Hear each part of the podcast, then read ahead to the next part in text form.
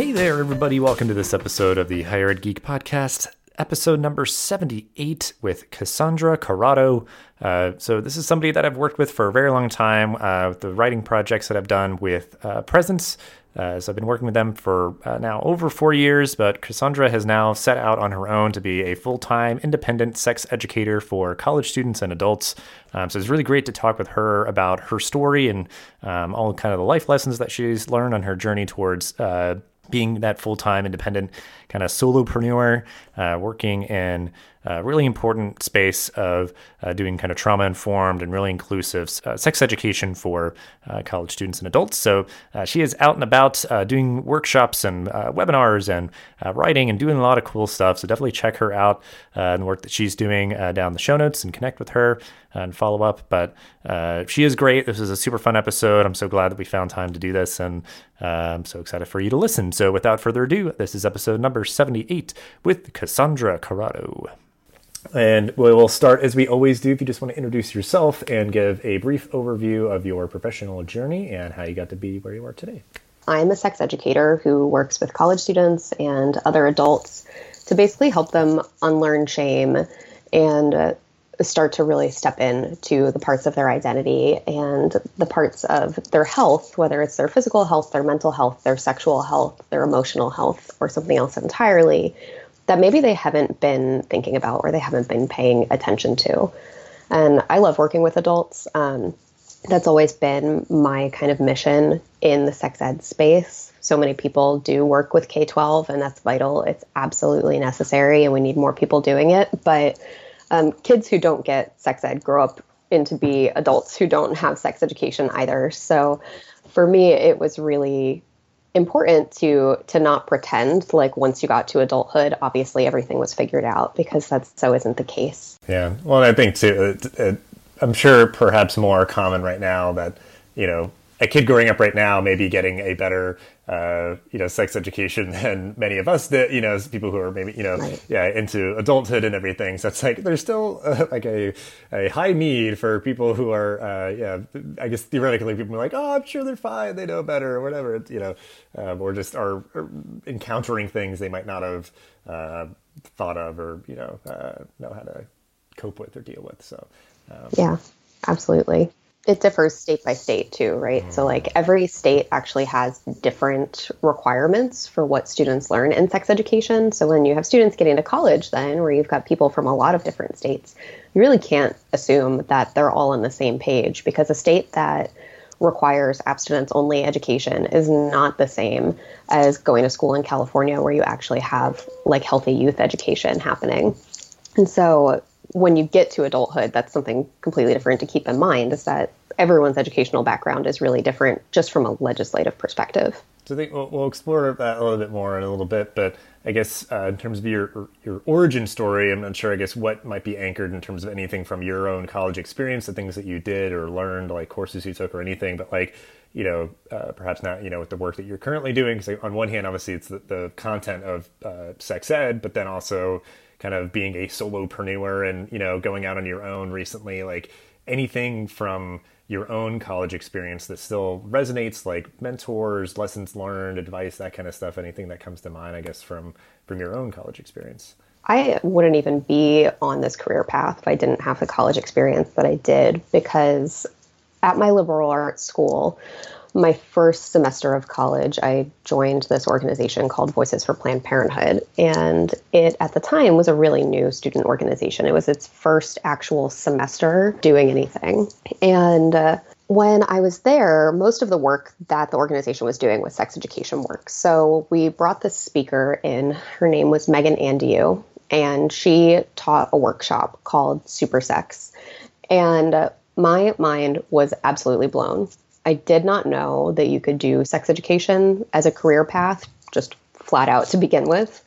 And I really didn't know that you could do sex ed where you're talking about pleasure, where you were talking about politics, you were talking about advocacy. I thought it was just like your typical health education type work.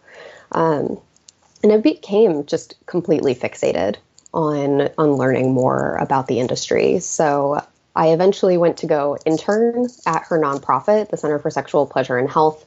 and while I was there, I started to want to learn more about how we support survivors of sexual violence and how sex education and violence prevention and advocacy go hand in hand. And what I learned is that those two fields, like, they don't actually talk to each other very well, even though intuitively you're like, yes, sex education is a part of violence prevention.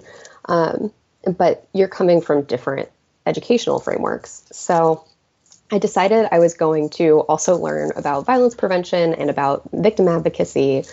So I interned with my local rape crisis center, Spark. And uh, while I was there, I was able to respond to hospital calls. So if a survivor came to the hospital and they wanted to get a forensic exam done, I would basically be there with them throughout the whole process, making sure they understood what was happening, making sure they knew that they could stop the exam at any time and, and knew what their options were. And while I was doing that, I was still doing my sex education work and I was just becoming more and more obsessed really with figuring out how all of these things were interacting with each other. And so, um, many, many programming initiatives later, I started um, my campus's first 24 7 Healthy Relationships Education Resource Center. And so that was a drop in space in the student union where you could get information for Spark, information for a campus victim advocate. You could read books about healthy relationships and positive sexuality. And that's like my pride and joy of my college experience. And I wouldn't have been able to do that without the internship opportunities that I had. Um, I eventually, after graduation, went to go work at the CSPH full time as the programs manager. So I traveled all across the country teaching sex ed workshops on college campuses and helping build out some of the local programs that the organization offers in Rhode Island. Uh, and the really cool thing is that actually, like as of when we're recording this right now, next week I'm heading to Penn State and I'm going to be teaching that workshop that I saw Megan teach that kind of started me on this whole career path. So um, it's really come full circle in that way. And and Megan was a fantastic mentor, and she's since retired. But without her guidance and without the organization, I wouldn't be where I am today. And it shows that like that one college program, that like one workshop you attend on your campus, it really can change a student's life because it certainly changed mine. Yeah, that's awesome. I mean, yeah, just like you're saying, just seeing that like that exists, that can be done, and having like that example is obviously yeah, just like so powerful. And um, yeah, I mean that's awesome. I mean, I mean, yeah, you just like, you said, you just immerse yourself in this kind of stuff. So it seems just like an eventuality that you were able to kind of get to the point that you are now of you know um, like really committing to this work uh, full time and um, yeah just traveling and you know doing these uh, workshops and doing webinars and all this really cool stuff um, really just putting out that knowledge and um, I guess I'm curious because I guess correct me if I'm wrong my understanding like it, it you were sort of always working like perhaps as sort of a side project independently doing you know workshops and those sort of things while you kind of uh, progressed through your career to like your current point. So I guess like you know talking through that a little bit of just sort of like how your work has evolved over time and how you kind of made that choice to really uh, commit fully to doing this as sort of uh, in a more, I guess, kind of independent capacity, or sort of, I guess, just walking through those sort of like decision points that kind of led you to where you are now. Yeah. So back in like spring summer of 2016 i decided that i needed to take a little bit of a break from the work i was doing. I was feeling really burnt out. And when you're doing victim advocacy work and you're teaching people about recovering from sexual violence and you're teaching people about consent and communication all the time um, and you don't have like an adequate support system it really builds up on you. Mm. so in 2016 i started to take a break. But in 2017 i was like oh, I want to come back to this. I'm really missing this part of my life. And I felt ready and more supported to actually be doing this work.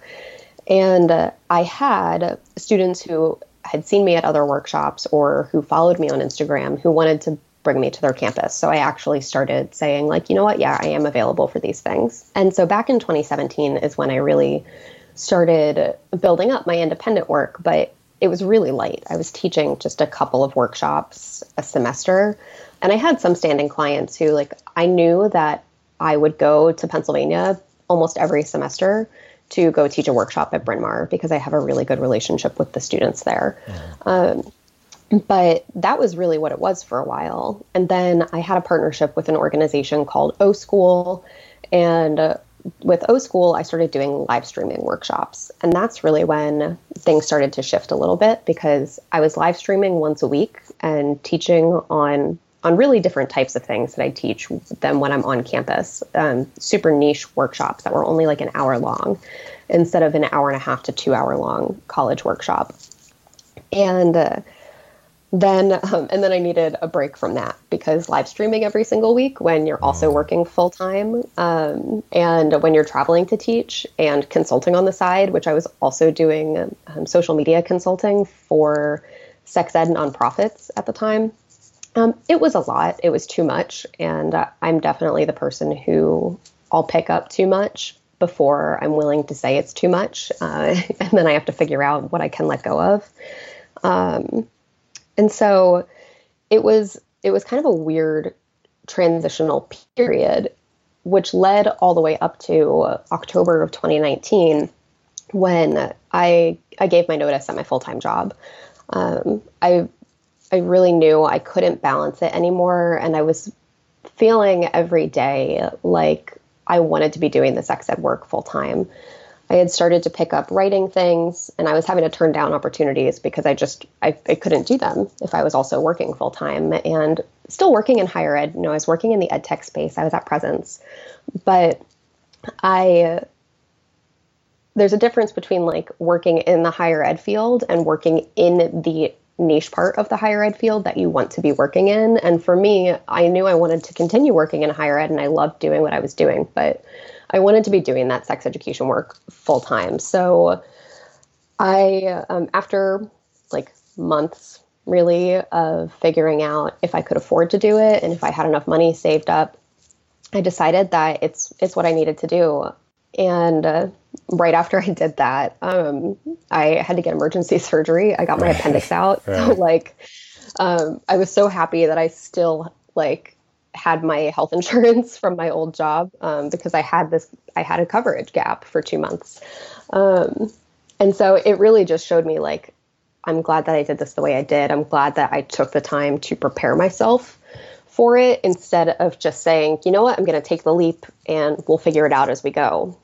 Really intentionally planned out like when I was going to give my notice, how much money I needed to have saved up in the event of something like having to get your appendix out out of nowhere um, and that was my last day at Presence was October 4th, 2019. And uh, I, I haven't looked back. I've been really lucky in that I have so many freelance writing things that have come my way. So I get to do sex ed through writing for these awesome publications and organizations that want to amp up their sex education work. But I've also started doing live stream workshops um, at least every month, if not every week, just depends on the month. And I'm still teaching on college campuses. So the work looks really different now than it did when I was trying to balance like 14 different plates.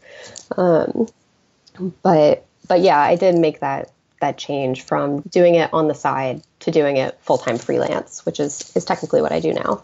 Well, yeah, I, I think it, it is kind of recurrent to the people I know that have made the a similar kind of transition. Is like you have that sort of epiphany or that kind of uh, crossroad, you know, like the realization of okay, like this side project is now like you know getting in the way of like full time job or vice. You know, like it's kind of just like there's a clashing there, there's a friction of like you know, well, you know, my level of engagement in my job, you know, I'm kind of like, eh, I'm not feeling it as much anymore because I'm super excited about this side project, but I have to say no to certain things because I do still have this commitment over here. And like, you know, so, um, yeah. yeah. I was curious, I guess, kind of how that, that came about. But I think, yeah, it's just been kind of building momentum over time and just really like, it always seems like it was kind of uh, the end game, you know, sort of being pulled towards uh, uh, this work more fully. So, wasn't a decision without fraud, you know, like I, went to therapy for like four mm. months just to talk about this decision and like how I was going to do it and what that would look like.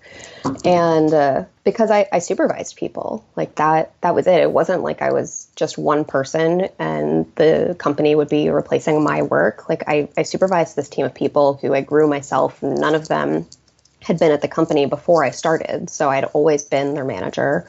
And uh, I I felt really scared about leaving them, and I felt really scared about about leaving them in the middle of some pretty big projects. We had just started Will There Be Food when I made the decision to leave. Right, right. And so for me, it was very much of like balancing the I really love and want to keep supporting my team, but I know I'm not giving them my 100%. I'm not giving them the energy that they deserve. And when I was able to make that reconciliation of like, I'm not giving them the best part of me and they deserve to have that in a supervisor, that made the decision a lot easier.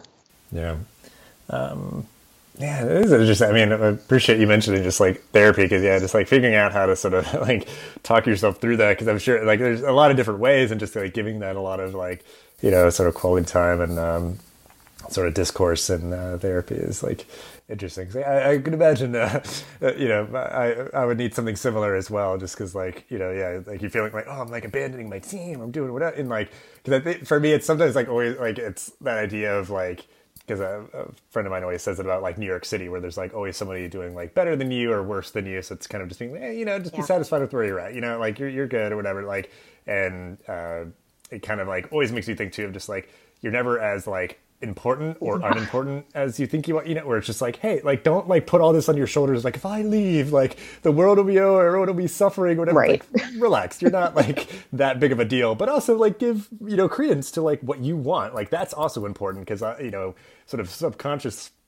to that is like, you know, like putting others' needs like so far and above your own. So it's like, well, you know, I, I want to care for them or whatever. I don't know. There's just so much to that. And it's just a very interesting, um, you know sort of exercise i guess that you went through of just having to really like examine and build that capacity to be like you know what it's going to be fine and you know you put in a lot of good time and a lot of good work and you know built a good team that is able to you know uh, carry things on uh, after you uh, leave and everything so I guess just really quick. I mean, obviously, you know, you just mentioned obviously how much you have immersed yourself in this work and done it for such a long time, and some of those kind of milestones and kind of victories that you really uh, have appreciated uh, that we've accomplished so far. Like, just what else in terms of just like what keeps you like engaged in this work, keeps you excited? Any like kind of like anecdotes of those sort of like milestones or things like, um, yeah, just like what do you enjoy most about your current work? So I get, you know, there's obviously a lot of complexity, like you were saying, a lot of different like legislations. There's always, I think, some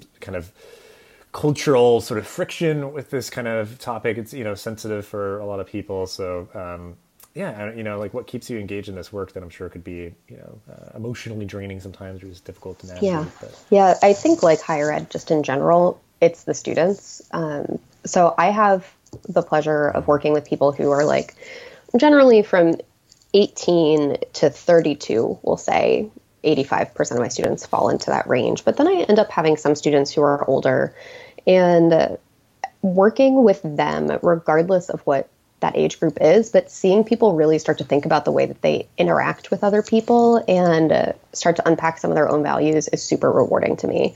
So, uh, for example, um, I was in Philly about a year ago and I taught a workshop called um, Sex in Translation. It's one of my signature workshops.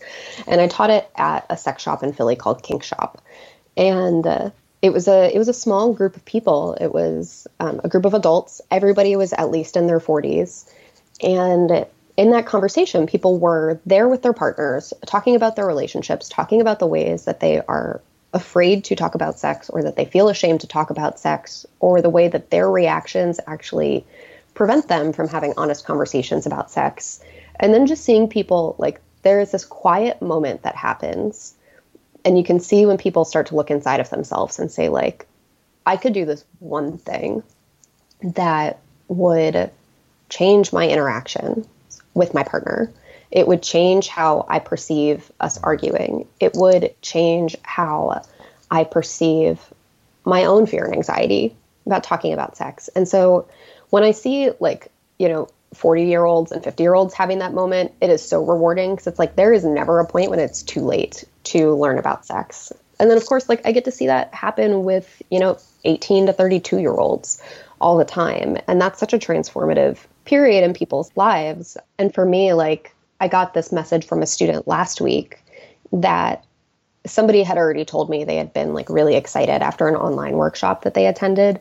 Um, but the student themselves hadn't said anything to me for a bit. But last week messaged me and said, you know, I really appreciate how intentional and inclusive you are in your workshops because I've never had education that didn't assume that my partner was cis and a different gender than me. And I didn't have sex education that allowed me to talk about my trauma and like bring that into the room.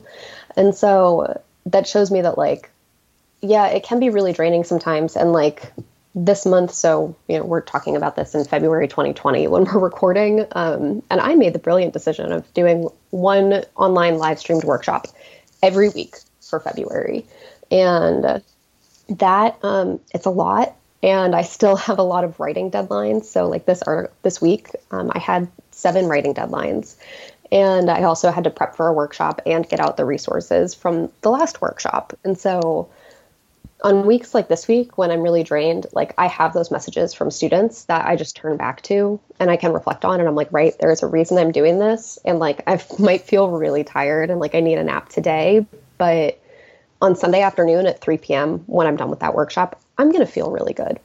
Um, and that's that's how I've I've kept myself energized, and it's how I've always kept myself energized. I get really really nervous before I go teach, and like the second I get on a stage and I'm interacting with students, and when I get to talk with them afterwards, I don't have anything that I do in my life that is more energy and purpose restoring than that little bit of time.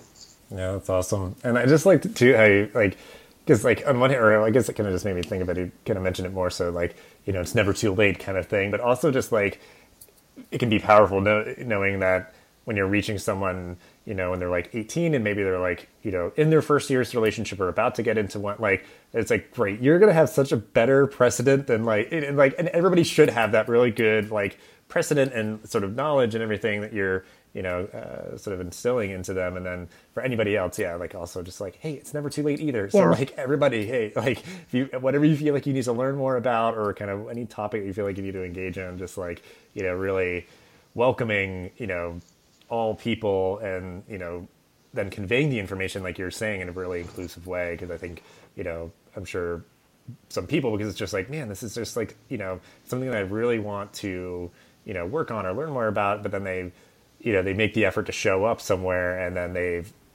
you know it feels sort of less than you know in terms of just the yeah. inclusivity of things so um, it is just so great. I mean, just like you doing it in general and then doing it in such a way that people feel like like it's such a you know breath of fresh air. just like, oh my gosh, I've never like. And I guess too, if you're saying like some people, are it's like I've never had any educational experience that's felt like so yeah. inclusive, kind of thing. You know, where it's just like, yeah, even if you're taking like an intro biology class or something, you know, it's like it just feel like you know I don't know. Everybody's respected, and then like those sort of things because like it's even as simple as just like putting things into a syllabus or like you know mentioning different resources. Like when you have like your you know yeah your first course or something. So um, yeah, so yeah, it's really really cool stuff. Yeah, I'm so glad that I guess like because also too that like that it's resonating with people, and then like that they like tell you like it's like so many people like they don't express that gratitude. You know, like they feel it, but. Yeah you know they don't let people know just like you know generally i think in, in, in, our lives you know we can overlook that. So i'm so glad that like you've also gotten that uh, that positive feedback as well. Yeah i mean it definitely makes it way easier to keep doing any type of work when you're getting that positive feedback. And and when i teach like i take really seriously that you know there is a time and a place for a lecture and sex ed is never the time nor the place. And so if you're doing sex education, like you need to keep people engaged, you need to be giving them different types of media to um, to play with and to think about and to choose to engage with or choose to not engage with.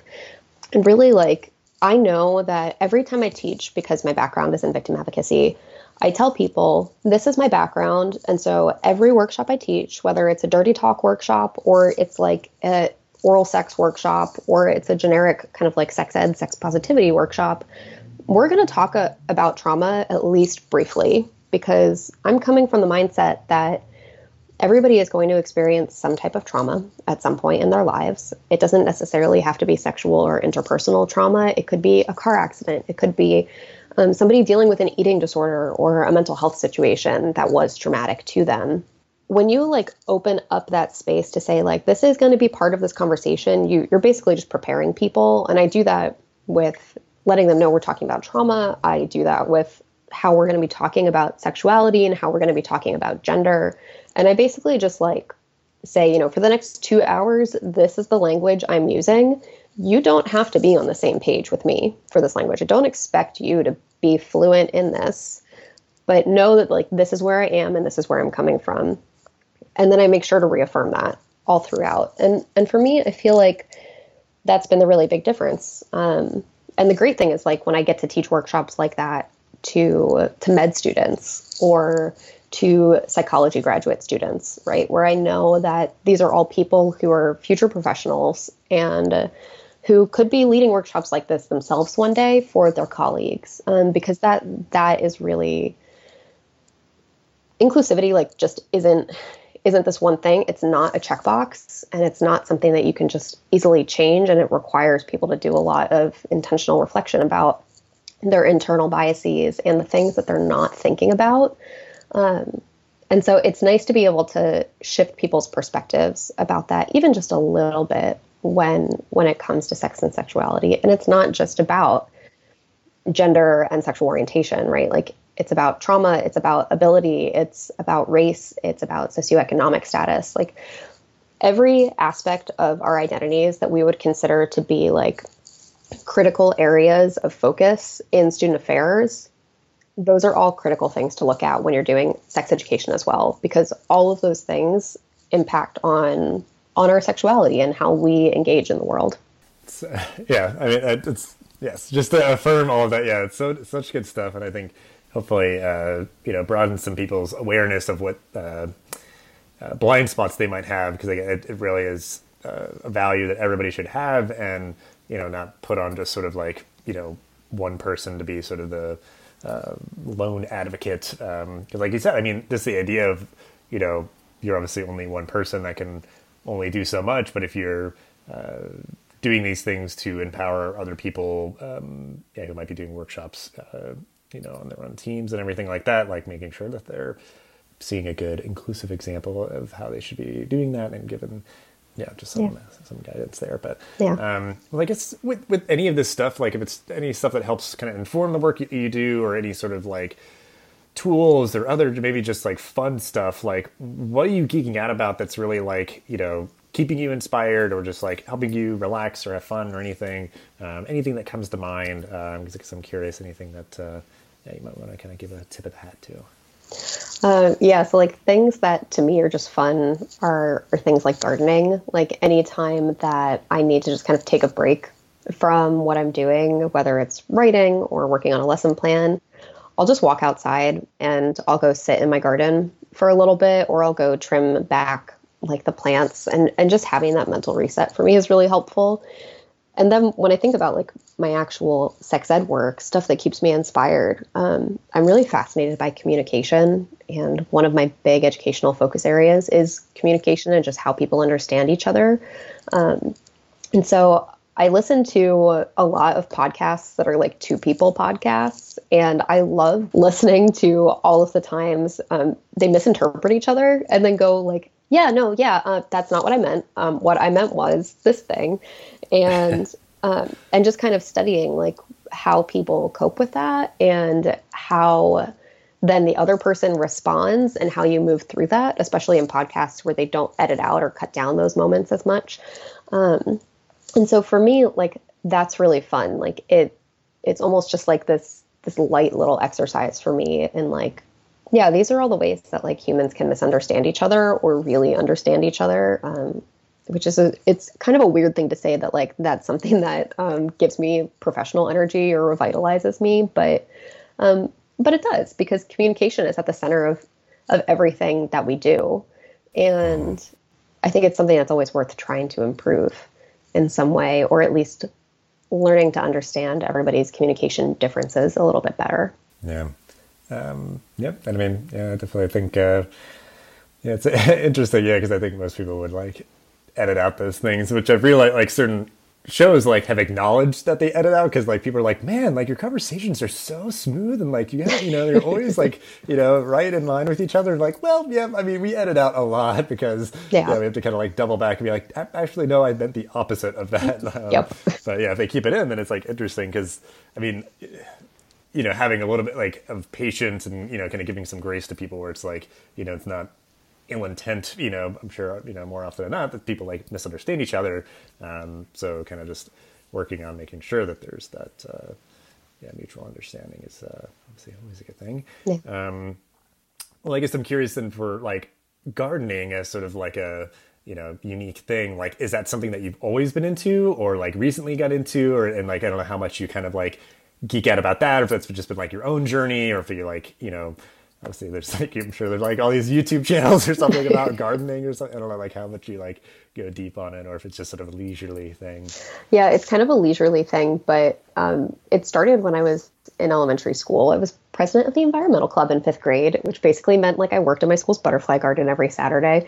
And uh, and then for a while i was afraid of dirt just like fully afraid of it. I didn't want to touch it. It freaked me out. I didn't like how it felt and so maybe four years ago, I started gardening again, and and it was just this really soothing practice for me. But I think honestly, the nerdiest part about it is that I have an Airtable, which um, you're familiar with from pitch meetings at Presence, but it's basically like a spreadsheet tool that you can turn into a Kanban board if you want, or a calendar. Um, and I track all of my my plants' progress in that Airtable. So like from the day that I plant their seeds to how long it's supposed to take them to actually germinate to just how they're doing once they're fully grown and if they were successful or not successful. I track all of them there because like why not have data on the fact that my cucumbers all died last summer.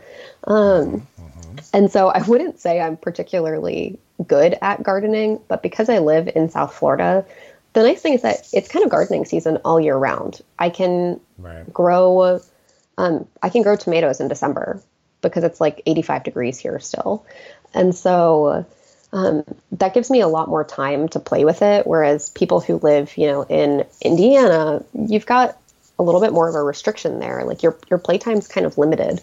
Um, and so for me, it's nice because I, I get that all year round and I get to just experiment with it. And I would probably really benefit from reading a book on gardening so that I would stop killing my cucumbers. Um, but, um, you know, I'll get it one day. I'll go to the library and, and get a book about South Florida gardening because it's a whole new.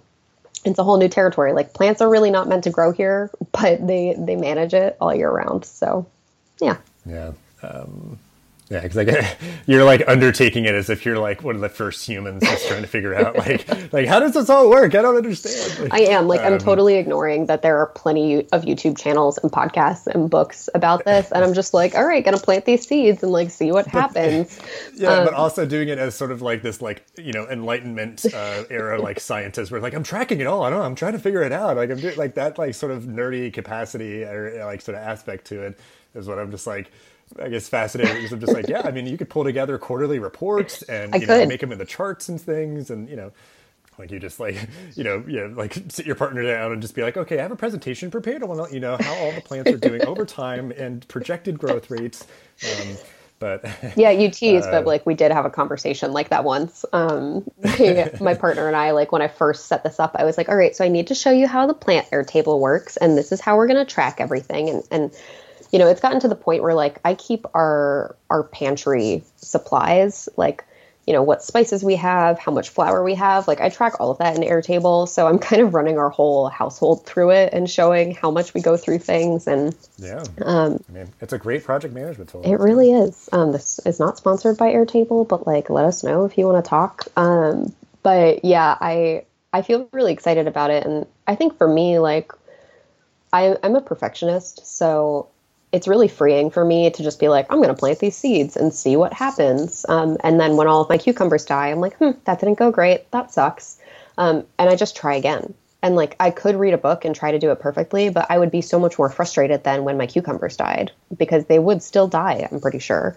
Uh, right. So I like, like, I did what the book told me. Like, I, yeah, yeah. Right. It's just I didn't move them far enough out of the sun, and then the Florida sun literally just burned through their leaves in one day. Is what happened last year.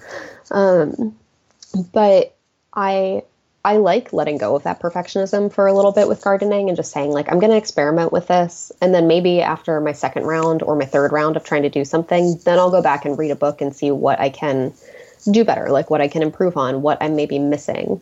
Um, and instead of like trying to get it all perfect and have this like perfect amazing garden right off the bat like I'm content with the fact that my rosemary has survived four years, but I've gone through like eight basil plants in the same amount of time. Well, it's an interesting way to look at it too. Yeah, like that. It's kind of a good exercise of sort of letting go of control and just sort of like following your intuition or instincts, or just sort of yeah, like kind of trial and error. Um, but uh, well, I guess as you mentioned, you were not uh, reading or watching any gardening uh, content no. or anything. But um, anything else, I guess, as we're winding down, just stuff that you might want to really quick, uh, yeah, just give recommendations to. Um, again, stuff for fun or stuff more uh, professionally related that you are reading, watching, and or listening to that we can include in the show notes. Yeah, so I just recently started listening to the New York Times Modern Love podcast. So I've always read the Modern Love column when it comes out, but um, they have a podcast where they like hire actors to read some of the letters, and that's been a really beautiful experience because then they do a talk back with the authors.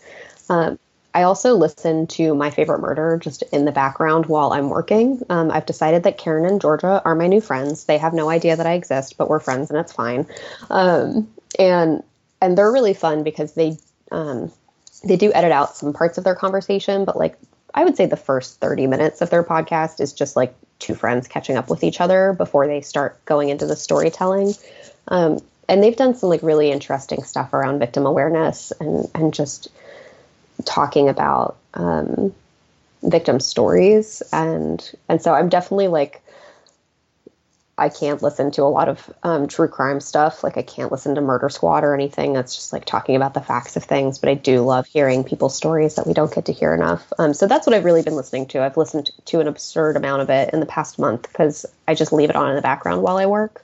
Um, and half the time I have to re-listen to the episode because I've totally missed everything. But uh, those are those are two of the things that I'm listening to right now. Um, and I'm reading a lot. Like I, I live down the street from a library, so I just walk up to the library and I will just walk around and like grab books, whatever books I feel like. Um, and so I try to read a book a week.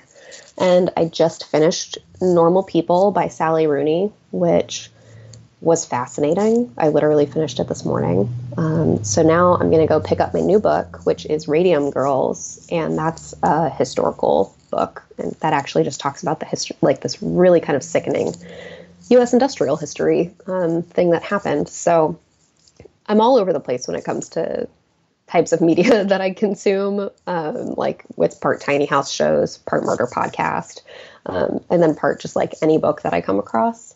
So that's what I'm doing right now, slash always. Very cool.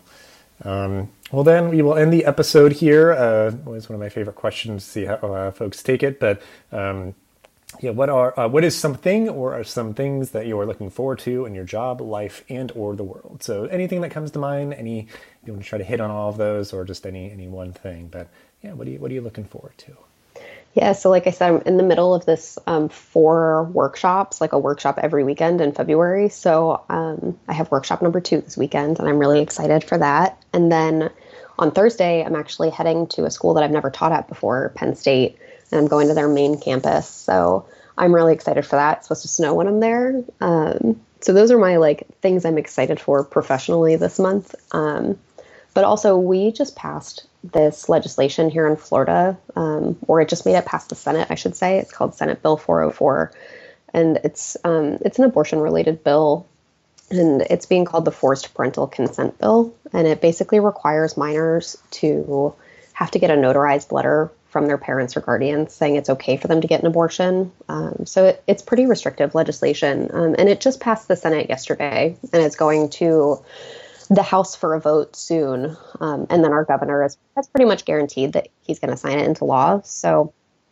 for me, um, a lot of my friends are activists, and I don't know that I necessarily consider myself an activist, but I do try to educate people just on the stuff that's happening around them. So, given that primaries are coming up pretty soon here in Florida and that we do have all of these major laws that are being pushed through, I'm really excited to see the things that activists do and to see people hopefully um, get really connected with this political cycle because um, our politics affects our health at, at just such a granular level. Um, that I think we should all all really care about it. And there's something there's stuff happening in every single state right now that we should care about. So not to like make a political plug to call your senators um, about this legislation, but um, just like be in tune with what's happening because I guarantee you, like, there are so many Floridians who didn't even know that this passed the Senate yesterday and that it, it will eventually be signed into law. But we should, like, we should all be knowing about stuff like that. And so I'm excited for people to, to start to get energized as the election gets closer and closer. Mm-hmm. Yeah.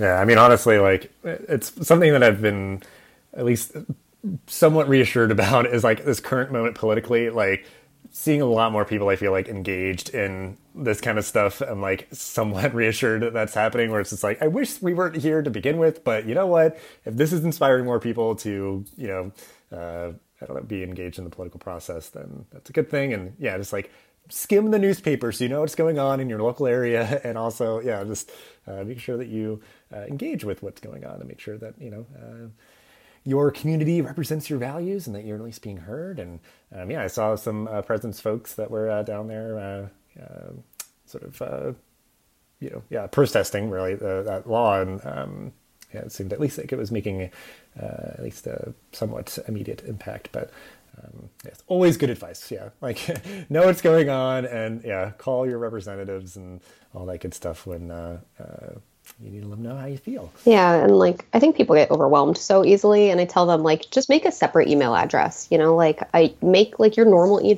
email address, and then change it a little bit to be like activism in part of it, and then sign up just for a bunch of local organizations that you're curious to learn more about the work that they're doing and the types of things that they support and oppose, and have all of the email go there and then just set a limit for yourself like i'm going to check this once a week or i'm going to check this twice a week and just that way you can stay in tuned in this really filtered way of like okay i trust these organizations to tell me what i need to know about and and not have to rely on filtering everything else out that that you might be sifting through.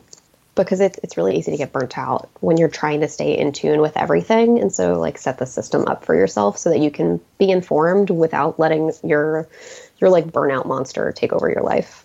Yeah. It's either like you yeah, yeah, like kind of overwhelm yourself with like the fire hose of like things yes. you're supposed to care about, or it like you know you kind of are following things, but it's in the mix of everything else, so it kind of gets lost in the noise, or yeah. Um, yeah, those kind of things. So it's definitely, definitely good advice. And you know, you can give time, you could give money, you can give just sort of like signal boosting or sort of like volunteer or something. You know, like yeah. a lot of ways to engage too. So absolutely, um, definitely a very good, optimistic uh, kind of rallying cry there for folks at the end of the episode here. But uh, thank you so much for your time and all that you shared. And we'll have ways to uh, have folks who are listening connect with you down in the show notes. But um, yeah, thank you again so much, and uh, yeah, just have a good rest of your day. Thank you. You too. Thanks so much for having me.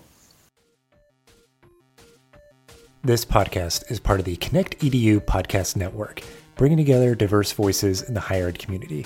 Check us out on Twitter at ConnectEDUPod or at connectedu.network. Thanks for listening to this episode of the podcast. Make sure to rate, review, and subscribe so you never miss an episode. Thanks again for listening, and we'll see you in the next episode of the Higher Ed Geek podcast.